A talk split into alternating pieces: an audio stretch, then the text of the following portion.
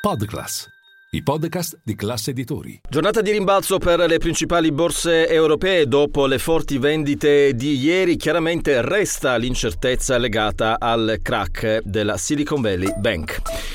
Linea mercati. In anteprima, con la redazione di Class CNBC, le notizie che muovono le borse internazionali.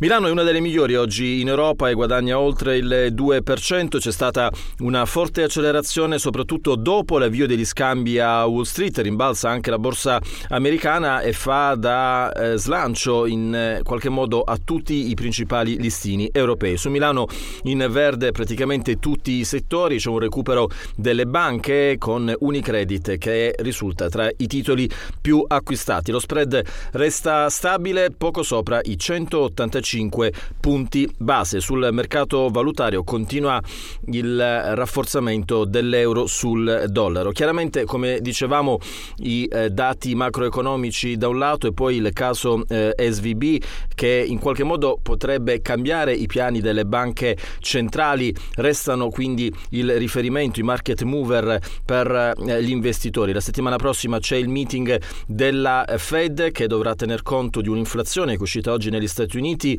che era in linea con eh, il consenso, più 0,4% mese su mese, più 6% anno su anno. Ma dopo l'esplosione del caso SVB, la Fed la prossima settimana potrebbe iniziare ad allentare la sua politica eh, monetaria e questo è lo scenario a cui crede il eh, mercato.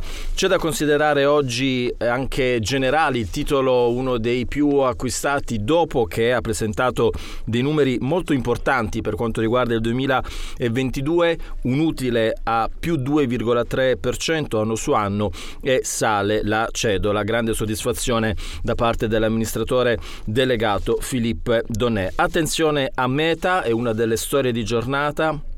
La controllante di Facebook taglierà circa 10.000 posti di lavoro in un secondo round di licenziamenti dopo quelli che sono stati annunciati a novembre scorso. Chiudiamo con l'Ecofin. La Commissione europea conta di presentare una proposta legislativa sulla revisione delle regole del patto di stabilità e crescita poco dopo il vertice dei capi di Stato e di governo dell'Unione europea di fine marzo. Queste le parole del vicepresidente Walid Dąbrowskis.